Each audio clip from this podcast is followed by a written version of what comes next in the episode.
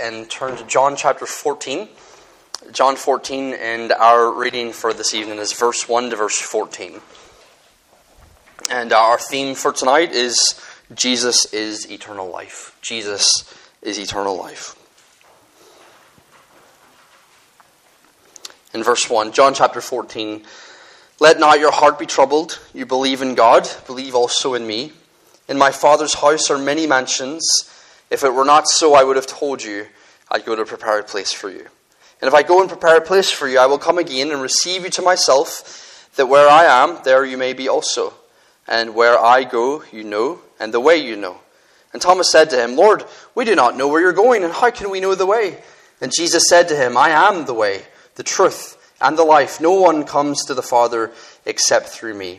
If you had known me, you would have known my Father also, and from now on you know him and have seen him.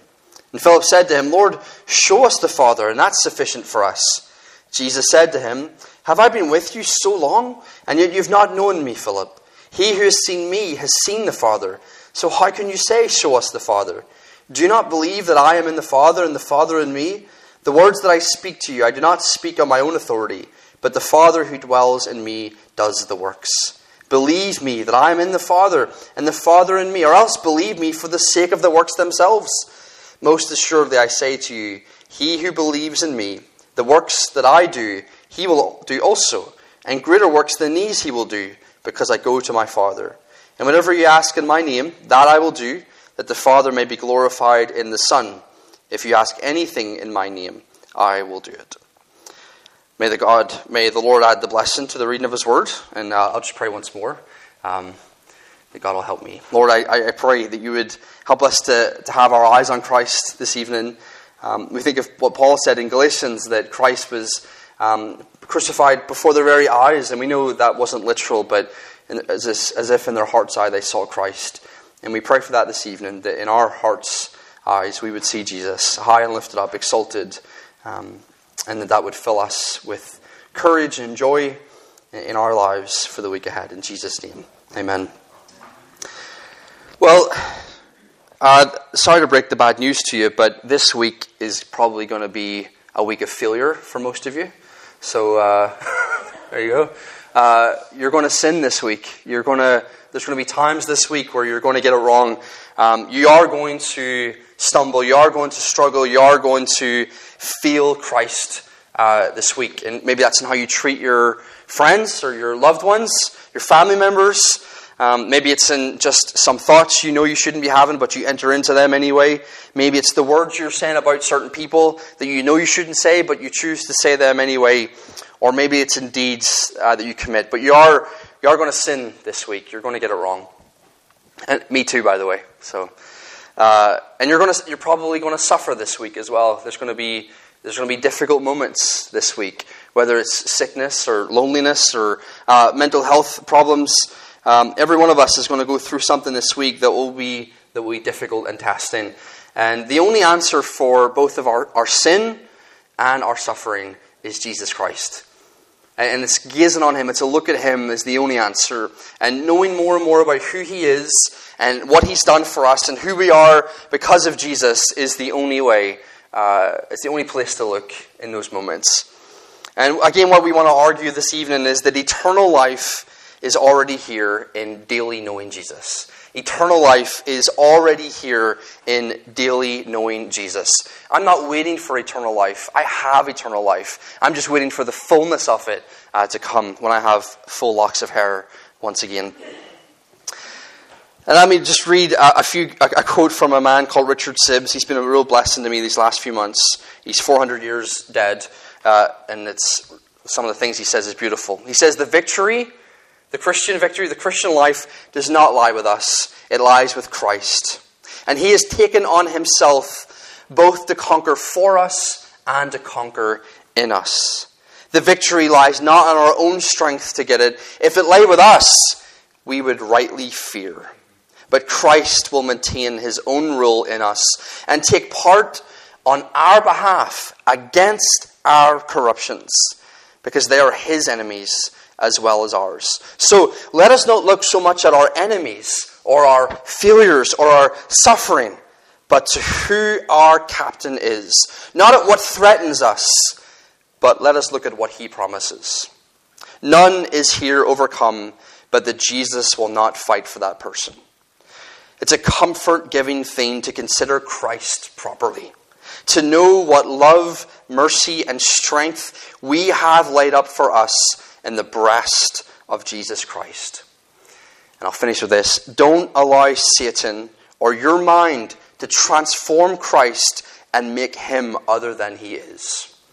So, what we're looking to look at tonight, I, I really hope that it will just lay forth who Jesus really is to us. We know it already, but I need to be reminded every day of my life, and I'm sure you're the same as me. Daily reminders of who Christ is and what he's able to do for us. So let's look at this. In John chapter 14, we're going to look at verse 1 to verse 14. Again, the argument is that Jesus and knowing him is already eternal life. And um, we're, we're in the upper room still. Christ is in the upper room. He's telling his disciples some really important things before he leaves. Uh, again, these words are weighty and significant. They're the, the, final words before he goes to die in John chapter 18 when, the, when, when the, we get to the, as we build up to the crucifixion. And so these words, these chapters are really significant. And again, to, if you want to know the heart of Jesus, John 13 to John 17 just lays it bare for us to see what's on his heart. What is his great desire? What's, what's um, important to him? So, the first thing we look at today is in uh, chapter 1, verse 1 to verse 6. Very well known verses of Scripture. And, and, we're going to say this Jesus is the way to belong to the Father. Jesus is the way to belong to the Father. And uh, I was talking to someone just today, and uh, they were saying about how all, most religions are very similar. Uh, all religions are quite similar. And uh, and I agreed with him. And you're like, how can you preach? How could you get up here and say that? I agree. All most religions are very similar. There's certain moral rules that you have to keep, and the consequences for not keeping those rules are some form of punishment, whether that's hell or reincarnation into a cockroach or whatever it is, or someone from Bath or whatever. Uh, but but it's but it's there's there's there's commandments, and then there's the consequences for breaking those commandments. And I was able to explain the difference in Christianity, however, is that what are we going to do with all the failures we've already done? And, and what are we going to do with the fact that we're going to continually have weakness and failure from today onwards? Um, and the answer, of course, to that is Jesus Christ and what He's done for us. He's the only way to belong to the Father. Jesus is not the only way to get to the Father, He's the only way to belong to the Father. Every single person in this planet will stand before the Father one day, right? Uh, all religions they say all roads lead to Rome. All religions lead to God. Every religion leads to God. One day you'll stand before God as his child forgiven or as his enemy who sinned against him and that Jesus is the only way to belong to the Father. So let's look at it. In verse 1, let not your heart be troubled. You believe in God, believe also in me. And this is just really significant because in John chapter 11, John chapter 12, and in John chapter 13, uh, Jesus' heart has been troubled. Jesus has been troubled in all three of those chapters. And now he comes and he looks at his disciples and says, But don't you be troubled. I'm troubled, but don't you be troubled. I'm distressed, but don't you be distressed. I'm overwhelmed, but don't you be overwhelmed. My stomach's churning, as we looked at this morning, but don't yours be. And why can he say that? How can this be so? How can he say that and it not be hypocrisy? And the answer is this Jesus takes our trouble and our distress so that we don't have to. He's troubled and he's distressed so that we don't have to be. And the answer to not be in trouble, what's the answer in verse 1? If you look at verse 1, don't let your heart be troubled. And what's the answer? How, how, is that it? Is that where he leaves it? Don't be troubled. And you're like, okay, do my best. Don't let your heart be troubled. What? Believe in me. Look to me. Trust me. Believe in God. Believe also in me. And, and, and what's going to happen with these disciples, these 11 guys who are in the upper room with Jesus, is in a, a few hours' time, their faith is about to be shaken to its very core. And they're going to be troubled. Their leader is about to be betrayed. They're all going to flee and deny that they ever knew Christ. He's going to be rejected by the nation. The nation who he's supposed to be the king of are going to completely reject him. He's going to be publicly humiliated, tortured, and slaughtered. He's going to be crucified. And in the Old Testament, it says, Cursed is he that hangs on a tree. He's going to die. And so they're, they're in for a troubling time. They're in for faith shaken to its core experiences. And Jesus looks at these 11 men and says, Don't be troubled. Believe me. Trust me. As you believe in the Father, believe me. Now we get to verse 2 to verse 3, and these are really well known verses. We use them quite a lot at funerals and different things, but I want us to try and hear it afresh from a slightly different angle than what we normally go with this verse, with these passages. I've heard lots of sermons on them. I, have heard some of you preach this passage, and it's fine. The things you've been saying are great. But I want us to go into the upper room with Jesus and his disciples and hear what's really being said here uh, in this passage. So in verse 2, in my Father's house are many mansions. And when we see the word Father's house, what do we think of? In my Father's house. What do we naturally, when we're reading John 14, in my Father's house, where do our minds go? Heaven. Okay. In John's Gospel, so far, up until this point, when it's referring to the Father's house, what's being spoken about? It's the temple in Jerusalem.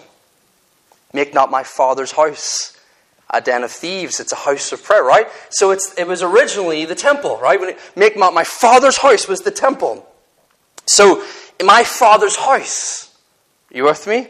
In, in my Father's temple, in this temple, there are many mansions.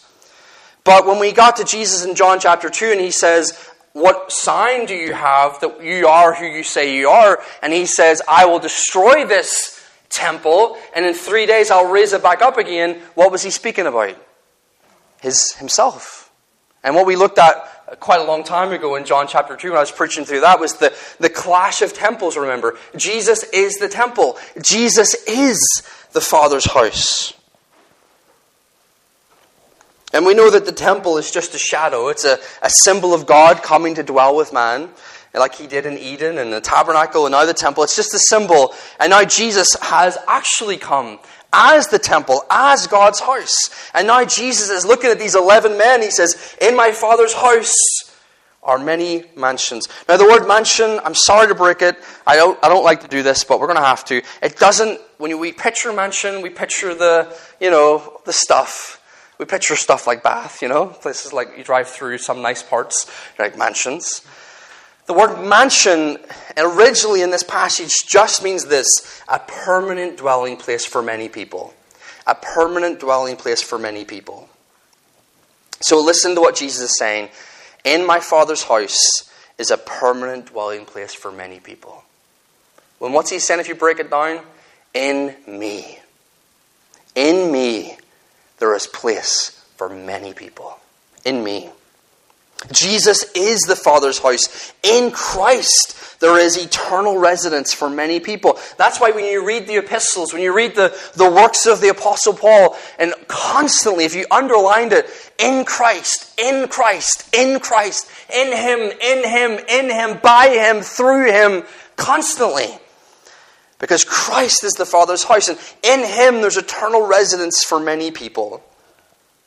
And so Jesus continues, in, in me, in my Father's house are many mansions, many p- permanent places for abode. And if it were not so, I would have told you, I go to prepare a place for you. When we see these words, verse 2, I go to prepare a place for you, what do we normally think he's saying? Speaking from the 21st century, what do we think he's saying? I'm going to heaven to prepare a place for you. But where's Jesus going after this conversation? He's not going there. Where's he going? He's going to the cross. I go to prepare a place for you in my Father's house. I'm going to do something that's going to open the doors for many people to have a permanent abode in the Father's house, which is Himself. Jesus is literally about to go to the cross, to death, to the grave, and then He'll go to the Father. And this word to prepare a place for you, the word prepare here, it's used uh, in, in this old Greek word, it's, it's used in the idea of sending someone ahead to level the road for, for, a, for an embassy coming, like the king's coming, or a bunch of important people are coming, and someone's sent ahead to clear the way and get the road level. And it's the place is being prepared. The way is being prepared. And Jesus is saying, I'm going ahead of you to level out the road for you to get to this eternal abode. And how does Jesus prepare that way for us? Well, it's by going into the belly of death and carving out a way for us to come through it with Him. That's how He does it. So I know that when we read this verse, verse 2, we, we picture uh, heaven and, and mansions and Jesus building all these mansions, and some terrible books are written about that. Not that that's a bad interpretation, but there are really awful books written about it too. Like every person here is going to get your favorite sofa and your, your favorite brand of fridge, just ridiculous stuff. Um, but what's actually being said here is that Jesus is the, the permanent abode, and he's going to the cross, and he's laying out a path so that many people could come and experience eternal life in Him. Jesus has gone ahead. How do you and I have a place prepared for us in heaven? Because of what Christ has done for us already. That's the preparation. The preparation has already been made. When he went to the cross and died for your sins and said, It is paid for, it is finished. And he rose again three days later. And he goes on to say in verse 3 I will come again. And what do we picture when he says that here in the 21st century? That surely means his second coming. But listen, he's talking to his disciples as he's about to go and be crucified, and he's saying, I will come again. So what's he talking about here? The resurrection. I'm coming back from the dead. I'm carving out the way through death, and I'm going to come back out through death again, and then I'm going to make the way for you. I'm coming again.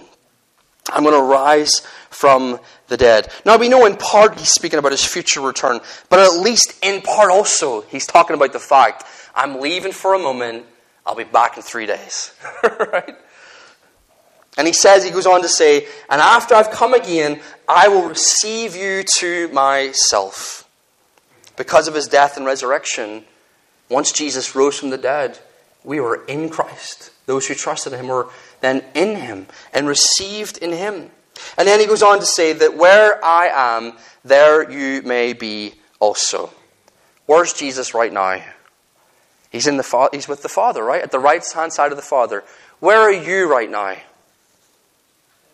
Same place.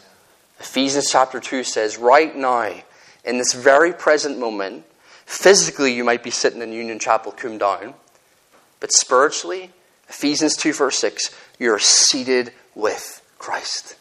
You are with Him right now in glory. Because why? Because eternal life isn't coming one day. Eternal life is here. You have eternal life in Jesus Christ. So I, I hope that that's kind of helped us a little bit with verse 2 to 3 and got the real meaning, squeezed the real meaning out of this passage. Um, that we, we kind of read a few more things into that I would say is not really there, but you know, it's not heresy. It's okay to, to say that Jesus is coming back and he's preparing. It's not, it's not wrong. It's just, I think Christ is saying a little bit more than that as he's talking to his disciples. Now, if you're a bit puzzled about what I've been saying here, you're in good company because in verse 5, Thomas is a bit puzzled. And he says, Lord, we do not know where you're going, and how can we know the way? And Jesus said, I am the way. I am the truth and I am the life. No one comes to the Father except through me. And this is the sixth I am. Jesus has said, I am the bread of life in chapter 6. I'm the light of the world in chapter 8 and 9. I am the door in chapter 10. I am the good shepherd in chapter 10. I am the resurrection and the life in chapter 11. And now he says, I am the way, the truth, and the life. I'm the only way to the Father. I am the truth, the divine truth of who God is in his fullness. And I am the life, the source of eternal life. Jesus is both the way and he's the destination. So Jesus is the way to belong to the Father, verse 1 to verse 6. Second of all, we, we see this in verse 7 down to verse 11. Jesus is the way to know the Father. He's the way to know the Father. Verse 7 to verse 11. He says, If you had known me, you would have known my Father also.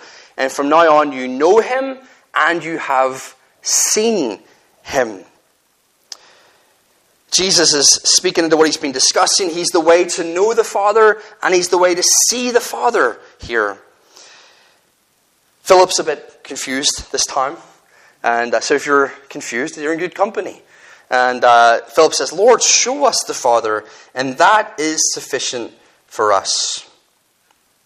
And it's kind of like Philip's having this sort of, uh, if we could be like Moses and see God in his glory, that would be great.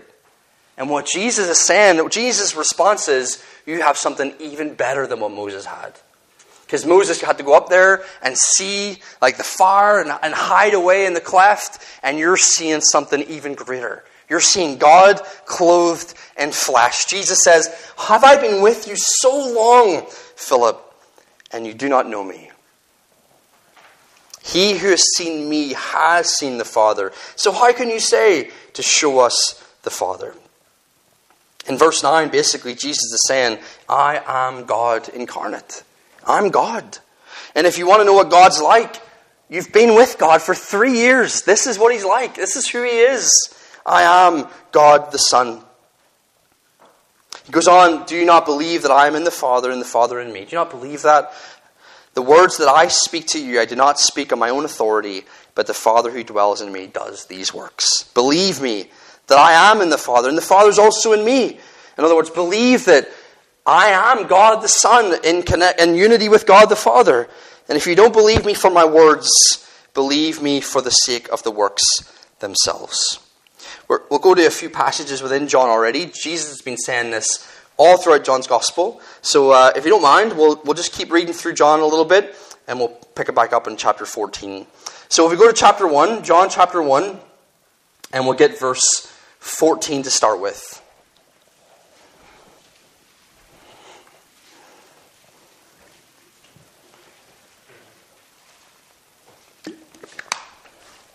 It says, In the Word, that's Jesus, became flesh, and he dwelt among us. He tabernacled among us like a temple.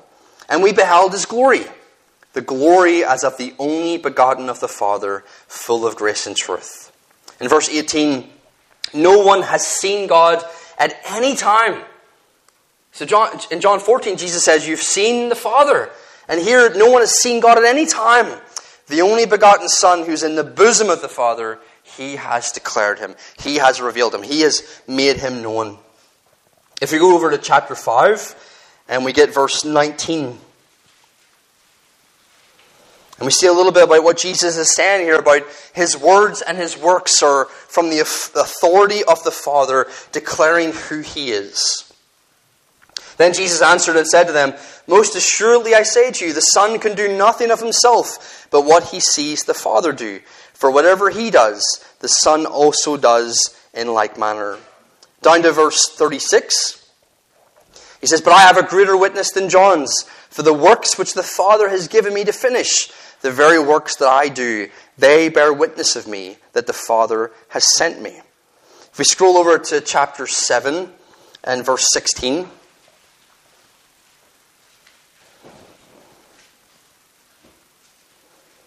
He says, Jesus answered them and said, My doctrine is not mine, but it's his who sent me. In verse 28 to verse 29, Jesus cried out as he taught in the temple, saying, You both know me and you know where I'm from. And I have not come of myself, but he who sent me is true, whom you do not know. But I know him, for I am from him, and he sent me. If we go over to chapter 8 and verse 19, they, they said to him, Where is your father? And Jesus answered, You know neither me nor my father. If you had known me, you would also know my Father. Chapter 10 and verse 25.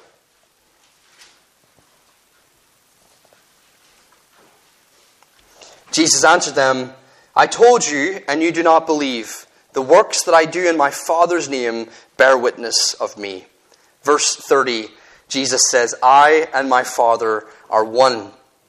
And in verse 38, but if I do, though you do not believe me, believe the works that you may know and believe that the Father is in me and I in him. And finally, chapter 12 and verse 49.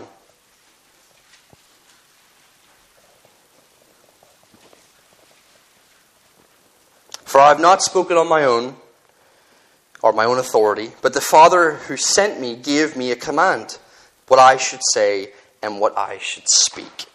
So Jesus is saying that his whole earthly ministry has been with the authority of the Father, declaring the Father to the people.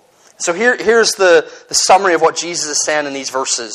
If you want to know what God is really like, because there's times, if you'll be honest with me, there's times when you mess up or you, when, you're, when, you're, when you've sinned or you've failed in some way or you're tempted in some way, or there's times where you're suffering in some way or there's something really hard happening in your life. And in those moments, there is the temptation to doubt God.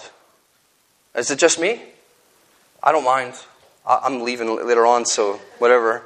It could just be me. When, when, I'm, when, I've, when I've failed, when I've got it wrong, I think, Christ will want nothing to do with me after that. He must be so ashamed of me. He'll be disappointed in me for that. He, he's going he's gonna play hard to get now with me. If I pray to him now, he's not going to listen to me. I've messed up in such a way that Christ will, will he's going to have to make me sit in the naughty chair for a couple hours before he talks to me. Right? And we start thinking those things. Or when, we're, when, it, when it's not necessarily sin, but it's, it's maybe it's mental health issues, and you're thinking, he must be so sick of me. He must be so fed up with me, feeling this weakness and this vulnerability all the time. He must love these strong people. And with me, he's just about putting up with. Or when you're suffering or something's hard happening in your life, you're thinking, he's out to get me in some way. He's not there for me in some way. He, he, he doesn't care for me. He's hard. He's cold. And I, I'm tell, I just want to be honest. I've gone through all of those emotions as a, as a, as a believer in the last year. right? Uh, and the answer to that is to know what the Father's truly like. And how do we know what the Father's truly like? Jesus says, If you know me, you know the Father. It's to read the Scriptures and to read the Gospels and see the heart of Christ in the Gospels. And once you see the heart of Christ, open it up in the Word of God through the Gospel accounts, what you're seeing is that's what God's truly like.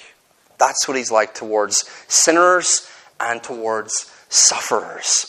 And what's he like towards sufferers? When he sees the, when he sees the widow woman who's just burying her son, so she's lost her husband, she's lost her son, which means back then she's lost status and income as well. And what does it say when Jesus sees her? There's crowds of people.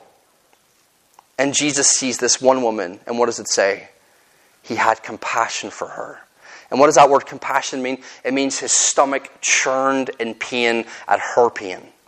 So when you're suffering, you can know that's how Christ that's how Christ sees me, and that's how He cares for me. And uh, Thomas Goodwin wrote a beautiful book, The Heart of Christ, and he he argues this: you can read the Gospels and think, but that's what He was like on earth. Surely He's not like that anymore. And Thomas Goodwin writes page after page after page, convincing you He's exactly the same there too. He cares exactly the same. His heart is exactly moved in the same way when he sees his people suffer. And perhaps then it's maybe it's not suffering, but it's sin and it's weakness and it's it's failure. And you think about Jesus walking up to Zacchaeus this morning and saying, I'm coming to your house today. Sinner, reprobate, unclean, filth I'm coming to your house today. And you think about the, the prostitute who, who would wash his feet and he would allow it to happen.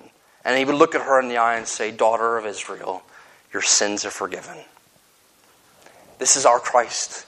This is what he's like in our sin and in our suffering. And, and so when we want to know what is God like, you open the scriptures, you open the gospels, and you see Christ. And you're like, that's, that's my God. That's what he's like.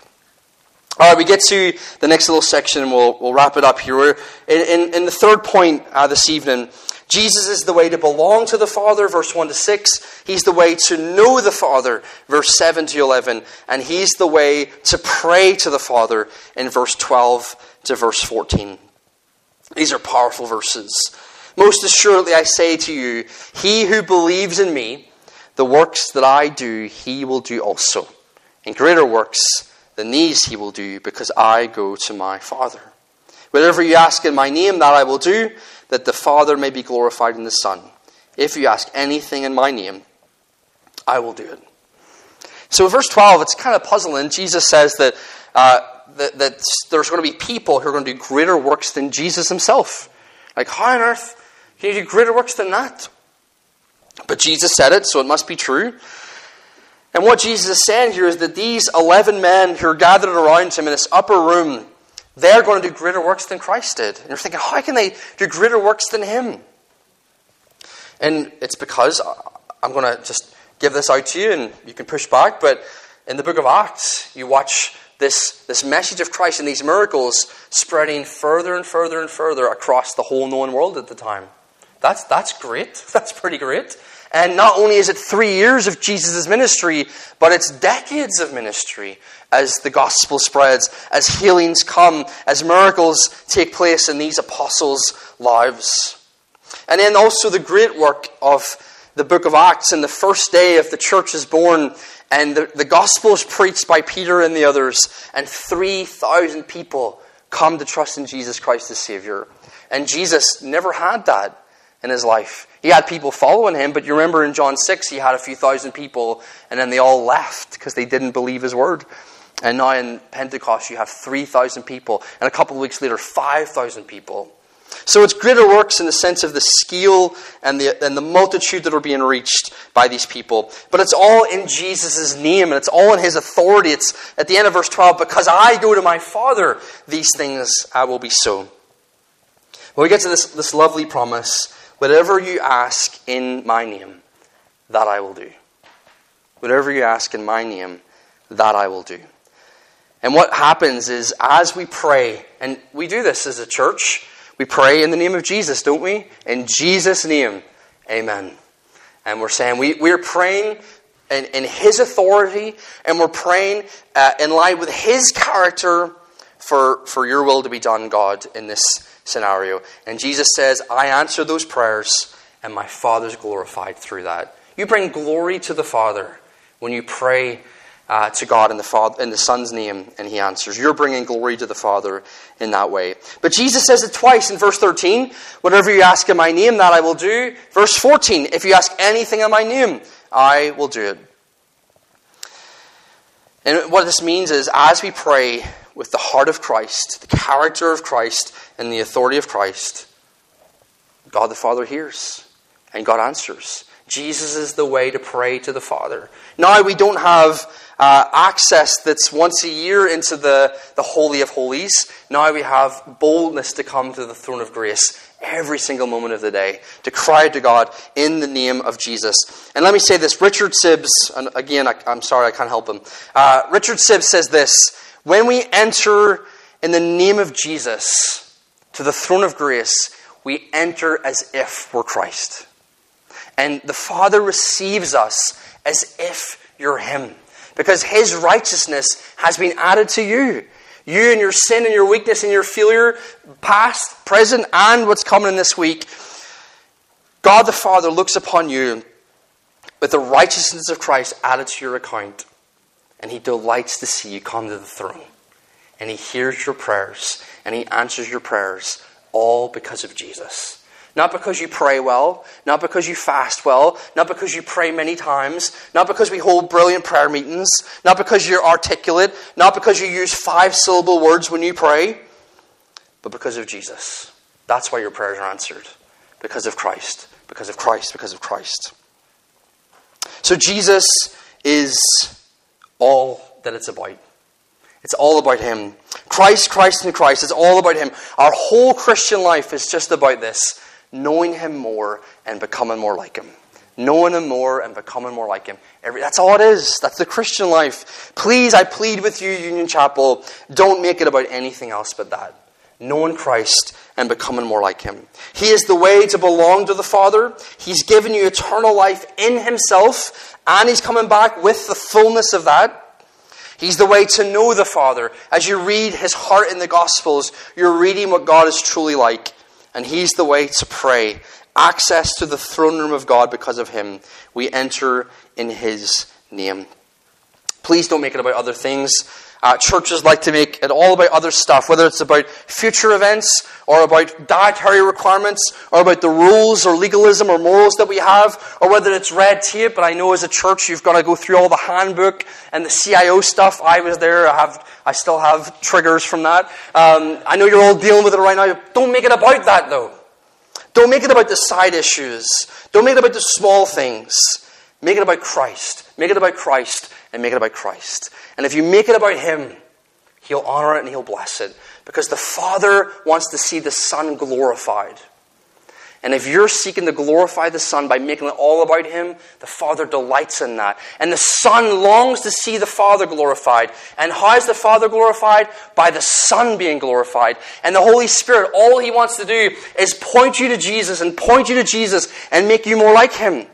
So as you make it about Christ, Christ will honor it. The Spirit will honor it. The Father will honor it. It's all about Jesus, both your individual life and your life as a church. Eternal life is daily growing to know Jesus more and more.